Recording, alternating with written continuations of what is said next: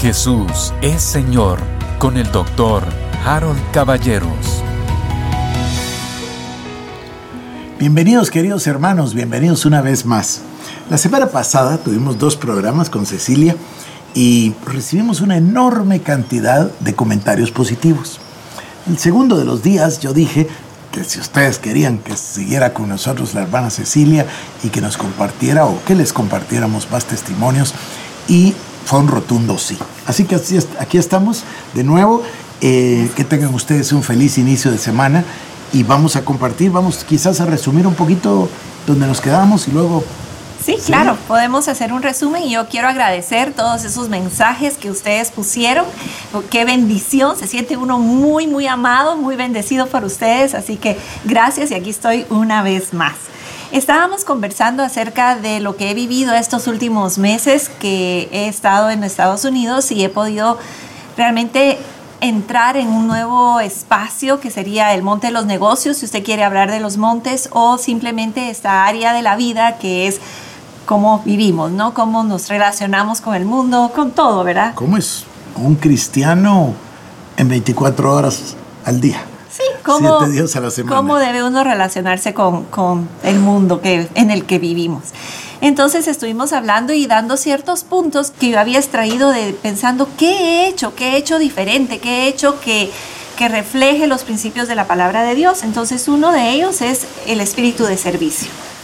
Este año 2020, debido a la pandemia, Cecilia viajó a Estados Unidos, yo iba a viajar y en el camino empezó la pandemia, yo ya no pude viajar, entonces allá teníamos una persona a cargo de nuestro negocio, una señora que había estado con nosotros ya años, que conocía perfectamente todo el tema del negocio, pero esta persona a mí me parece, no estoy seguro, solo me parece como que había fumado muchos años, porque su tos y todo siempre, no digo por la pandemia, durante todos estos años nosotros notamos que se enfermaba, iba al hospital, una gripe la aniquilaba, ¿verdad? Entonces, cuando vino la pandemia, yo inmediatamente pensé y dije, ¿qué va a pasar con Susan? Y en efecto, ella se acercó a Cecilia y básicamente renunció, ¿no? Es decir, ella se autopuso en cuarentena total, ¿verdad? Por su propio cuidado. Aparte que vive con su mamá, que es una persona mayor. Así es. Entonces Cecilia tomó el negocio. Y yo fui a verle cuando dejaron ya los aviones, ¿se acuerdan ustedes que no? De marzo hasta septiembre, el aeropuerto cerrado, etc. Cuando se abrió, yo viajé, fui con Cecilia, por supuesto que estuvimos juntos y el gran entusiasmo era ver a, a nuestros hijos, a Harold y a Monique, y luego al nieto. Esto ya fue en noviembre, por supuesto, porque nació en octubre. Pero lo que a mí me impactó fue no el resultado del negocio, y el resultado del negocio es fantástico, porque como así de tener 100% de, ¿cómo se le dice?, de ocupación en medio de la pandemia. Ya eso ya es un milagro. Sí, pero no es lo que me impresionó. Lo que me impresionó es que Cecilia toda la vida, toda la vida Cecilia había expresado una idea. Y la idea es que no comprendemos o no comprende por qué hay una diferencia entre el creyente el día domingo y toda la semana. Obvio, Cecilia no está sola. Aquella hermana Linda Nash, que yo aprecio tanto de Harvard, escribió aquel famoso libro, ¿verdad? El Señor el domingo y el Señor durante la semana. Porque, ¿por qué debe de haber una diferencia? Entonces yo noté que este año ella pudo ser en verdad una empresaria cristiana. No dejó ni un milímetro de ser cristiana ni dejó un milímetro de ser empresaria. Entonces yo estaba tan interesado en que ese testimonio pudiese eh, ser dado aquí, ¿verdad? Realmente yo ni siquiera lo había visto como testimonio hasta que Harold llega y me dice, ve qué bonito lo que estás haciendo, ve cómo estás orando por ti. Yo así, pues, bien sorprendida de, de realizar realmente cómo lo estaba yo llevando. Entonces... Que, o sea, que para ti era lo normal y así debería de ser. Así debe de ser. Entonces, seguramente tengo mucho que aprender, pero les quería compartir algunos principios que he puesto en práctica. ¿Y qué has puesto por delante? he puesto por delante. Entonces, uno de ellos es el espíritu de servicio.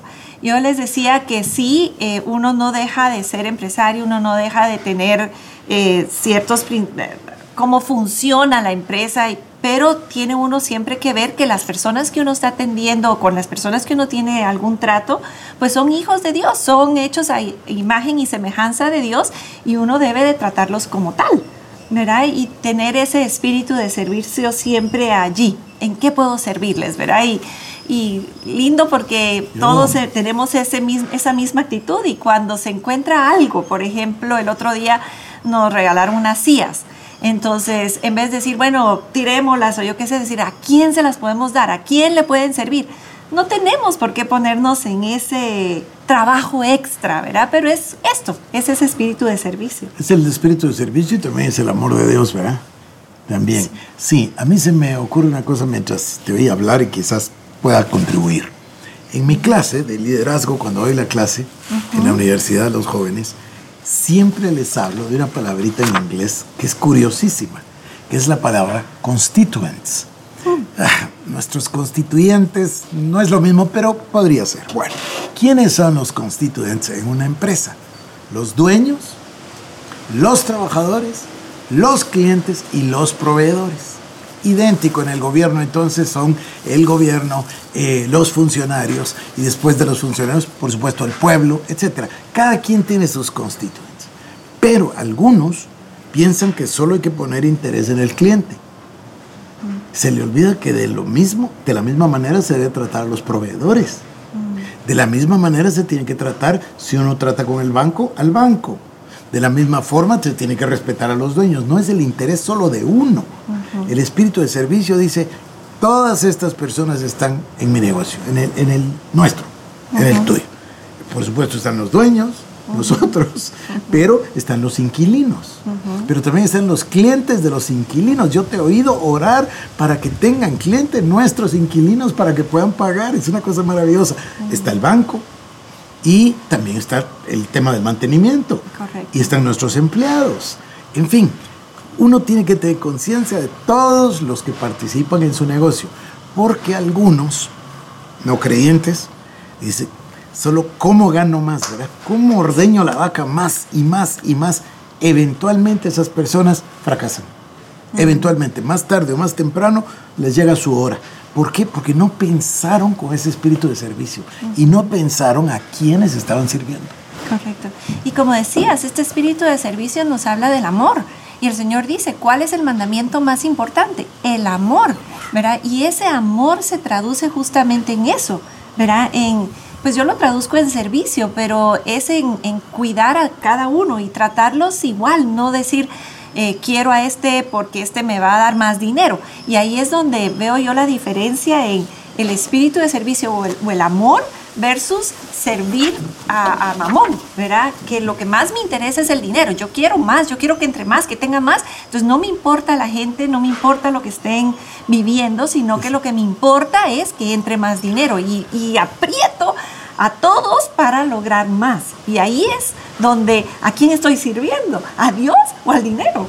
A mamón. Esto, yo supongo que lo aprendimos de una manera un poquito fuerte.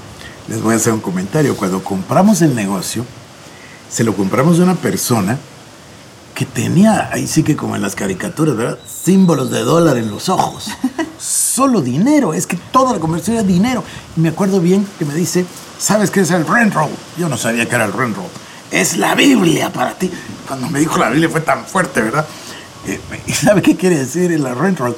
La nómina de los pagos. Él solo pensaba en, cómo te cobro más y cómo te exprimo más. a veces un mal ejemplo es bueno, porque nos muestra aquello que no queremos ser. Correcto. Y entonces como que nos pone en sintonía, no sé, voy a decir con Dios, con la palabra, con el Espíritu Santo, qué es lo que yo sí quiero ser. Y yo recuerdo que íbamos en el carro, tú te vas a recordar de esto. Íbamos en el carro una vez y había un inquilino que no pagaba, ya no me acuerdo si el seguro o el impuesto, no me acuerdo. Yo dije, es que hay que cobrar las tres cosas, porque así decía este hombre. Y tú dices, sí, pero de primero tenemos que servir al Señor y actuar de una manera cristiana. Y entonces yo paré y dije, ella tiene razón, porque aquel señor, francamente, no da testimonio. nunca dijo que fuera creyente, que como no. este verá, nunca lo dijo pero era todo lo contrario a lo que uno quisiera hacer, ¿sí?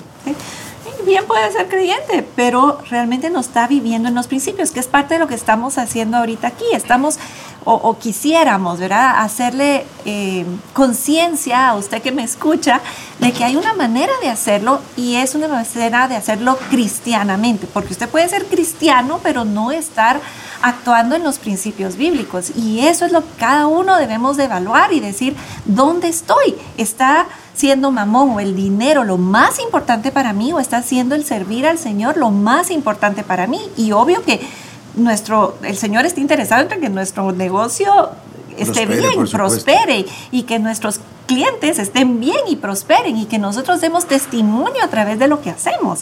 ¿Verdad? Todo esto el Señor está interesado, pero nosotros tenemos que ver a quién estamos sirviendo. Eso, eso, eso me parece que es vital, vital. Eh, porque cuando nosotros eh, hablamos en este lugar, pues hay muchísima gente, pero de muy diversos negocios. Habrá quien tiene una fábrica o quien tiene un negocio pequeño, quien tiene una tienda o tiene una constructora gigante, pero el principio es el mismo. Correcto. Si actuamos o nuestra empresa actúa con verdadero espíritu de servicio. Hay otro dato ahí que quiero recordar. Cuando fuimos con el arquitecto y, planteamos la idea de, desarrollar esa esquina, él me dijo, ¿qué quiere hacer? Y yo le dije, yo quiero hacer algo que sea bonito, pero lindo para la ciudad. Ahí me los gané a todos ellos y yo no sabía que eran creyentes, por cierto, ¿verdad? A partir de eso se convirtieron nuestros amigos, e incluso fuimos a la iglesia con ellos, etcétera, porque ellos dijeron, Dios mío, quiere algo, pero no solo para exprimir el dinero, sino algo que le aporte a la ciudad. Ese era mi espíritu. y es curioso porque cuando ya platicas con las personas no entienden. O sea, no entienden por qué uno quiere hacer las cosas de una manera diferente y realmente le dicen a uno que uno está mal que uno no está haciendo las cosas de forma correcta. ¿Por qué? Porque estás haciéndolo no conforme a los estándares normales de cómo se hacen los negocios, sino que conforme al amor de Dios. Entonces se hacen las cosas diferentes. Y la gente muchas veces viene y dice, usted está loco, usted lo está haciendo mal. Pero cuando miras el resultado final, ves cómo el Señor te bendice. Bueno, es eh, similar a lo que leíamos en el libro de Proverbios. Una vez pusimos nosotros ya nuestra confianza en Dios, y decidimos actuar conforme a la verdad. Aquí dice, ¿verdad? La sabiduría, la verdad, la inteligencia, es decir, la palabra. Una vez decidimos por Dios, Dios es tu recompensa.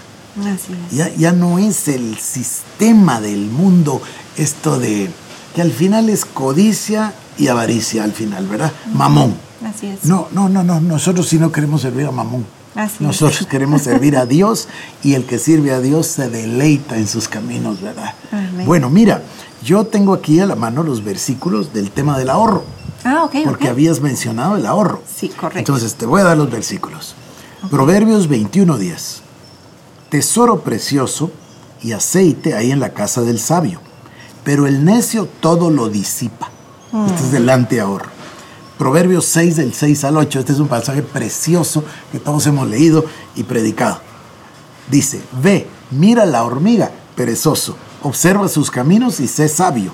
La hormiga, sin tener jefe, ni oficial, ni señor, prepara en el verano su alimento y recoge en la cosecha su sustento. Hmm. O sea, un tiempo de eh, ahorrar, un tiempo de, cuando se cosecha, ahorrar. Hmm. Proverbios 10:15.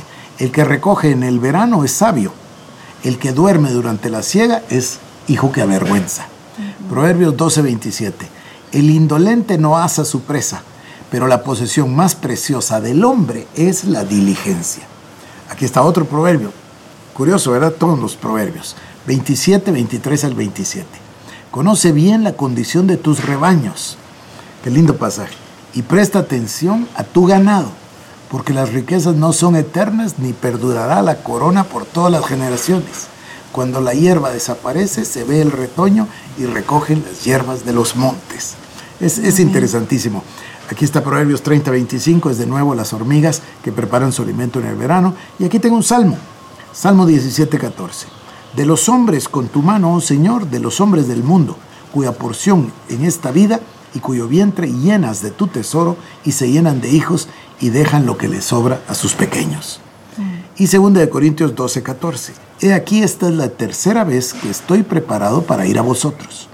No os seré una carga pues no busco lo que es vuestro, sino a vosotros, porque los hijos no tienen la, responsabilidad de atesorar para sus padres, sino los padres para sus hijos. Sí, hablábamos la importancia del ahorro yo he descubierto que el ahorro es una bendición tan grande. Y ahora que tú estabas leyendo estos pasajes, me recordé, hace muchos años hicimos una, una encuesta. Y esta encuesta dio muchos resultados interesantes, pero la encuesta era acerca de cuáles eran los valores que predominaban en, en nuestra sociedad. Y, y yo recuerdo muy bien esto del ahorro porque me sorprendió muchísimo. Todos sabíamos del ahorro, todos entendíamos la importancia del ahorro, todos creían que el ahorro era muy, pero muy importante, pero luego la otra pregunta decía, ¿quién ahorra? Y casi nadie. ¿Te recuerdas? Bueno, como si no me voy a recordar, yo inicié un proyecto en la iglesia con todos los pastores para que ahorraran. Y para que ahorraran dispuse que ahorraran X días quetzales, entonces la iglesia les va a dar 5 para que ustedes pongan los otros 5.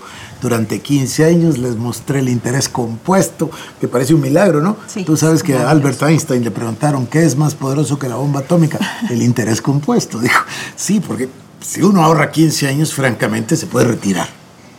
Pero ni uno de, ni uno de los pastores llevó a cabo el proyecto, excepto tú. Y es maravilloso. la única, la única que lo hizo. Todos los demás lo abortaron en el camino. Sí. Sí, no, y es- no. y es una cuesta tristeza. mucho, cuesta mucho, ¿verdad? Pero qué bueno que tú lo enfatices. Sí, es, es una bendición. Personalmente, desde que empezamos a ahorrar, yo abrí mi cuenta y empecé a ahorrar, a ahorrar poquito mensual. O sea, no es una cosa que mucha gente dice, sí, es que yo no tengo para ahorrar, no puedo eh, dejar de usar todo lo que tengo. Sí puedes, puedes dejar de ir un día a McDonald's y ahorrar ese y lo metes al banco todos los meses. Y para hacerlo lo que hice fue que fui a un banco y encontré una cuenta que me podía... eh, a plazo fijo y decir, bueno, tengo que meterle tanto al mes, porque si no me, me castigan, ¿verdad? Entonces, de esa manera, pues yo me forcé a mí misma a ahorrar. Ese, ese fue el plan de ahorros. Sí, Ese y ahorrar, eh, no me acuerdo, 100 quetzales creo al mes, o, pero lo que sea que usted se comprometa a, a ahorrar y se va multiplicando. Es una bendición, de verdad que es una bendición. Yo les demostré que la persona que metía mil quetzales, mil pesos, mil colones, lo que sea, ¿no? Mil al mes, en los 15 años, iba a sacar 500 mil. Sí, yo no lo hice tan alto, pero, pero saqué bastante. Y cuando vine a ver cuánto tenía, dije, Señor, qué bendición, de verdad que todos debemos y de ahorrar. Hay momentos en la vida, porque yo recuerdo el mío, llegó el instante en que yo tenía una gran necesidad y ahí estaba el dinero.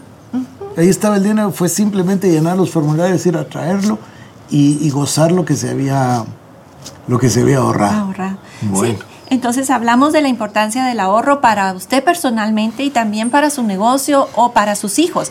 Esto, estos pasajes que leímos son verdaderamente un tesoro, porque si usted empieza a meter a una cuenta de ahorro para su hijo, cuando él sea mayor ya hay, hay, se multiplicó, ¿no es Bueno, cierto? el, eh, una cuenta de ahorro pequeñita, cuando el niño es niño, le paga la universidad después así, al contado, sin esfuerzo y sin nada. Tiene uno para pagarle su, su universidad a los hijos, ¿verdad?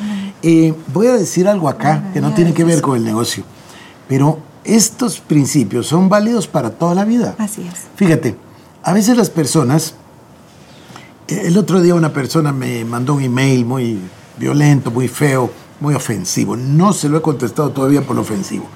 Y era porque le habían, eh, le habían despedido en la universidad. Yo sinceramente no sé nada, yo no fui el que lo despidió, no sé nada. Pero él me mandó el email y me dice, como es su negocio y seguramente usted quiere ganar mucho. Me ofendió porque no es mi negocio, pero seguramente sí quiero ganar mucho. Y voy a explicarlo. Nosotros hoy estamos fundando el colegio número 20. Directamente bajo, nuestra, bajo la iglesia del de zona 14 hay cuatro colegios. Está la universidad, están todos esos eh, eh, bienes, todas esas cosas que, que usamos, eh, locales, edificios, etc. No lo tendríamos si no hubiéramos aprendido a usar el dinero con sabiduría y con ahorro y con, a ver, con fe, con el espíritu de fe, con el espíritu de servicio, porque no es de uno, es de todos nosotros, es de la comunidad. Pero también pensando, y aquí va interesante, que las, así lo digo yo y así lo decimos en el lenguaje nuestro, en el, al interno de nosotros, tienen que ser operaciones superavitarias. Porque el superávit es la ganancia. En un negocio dice tenemos que tener utilidades. Bueno, nosotros no tenemos utilidades porque no se reparten, pero tenemos que tener superávit. Porque si tenemos déficit o pérdidas, ¿cómo va a ser posible? No es posible, no puedes comprar otro terreno, no puedes poner otro colegio, no puedes comprar unos uh, útiles o modernizar el equipo de internet, todo eso que todos los días se necesita. Pues aquí viene el tema del ahorro y también viene el del espíritu del servicio. Yo creo que van a ir dando todos, ok, estamos un poquito sobre el tiempo, podemos parar y continuar mañana. ¿O quieres enumerar algunos de los principios que vas a tratar? Pues si los vamos a ir tratando así con el detalle que llevamos, creo que la gente quisiera que continuáramos más despacio. ¿Te parece? Me parece. Que Dios le bendiga. Esto fue Jesús es Señor. Búscanos en nuestras redes sociales como Iglesia El Shaddai Guatemala.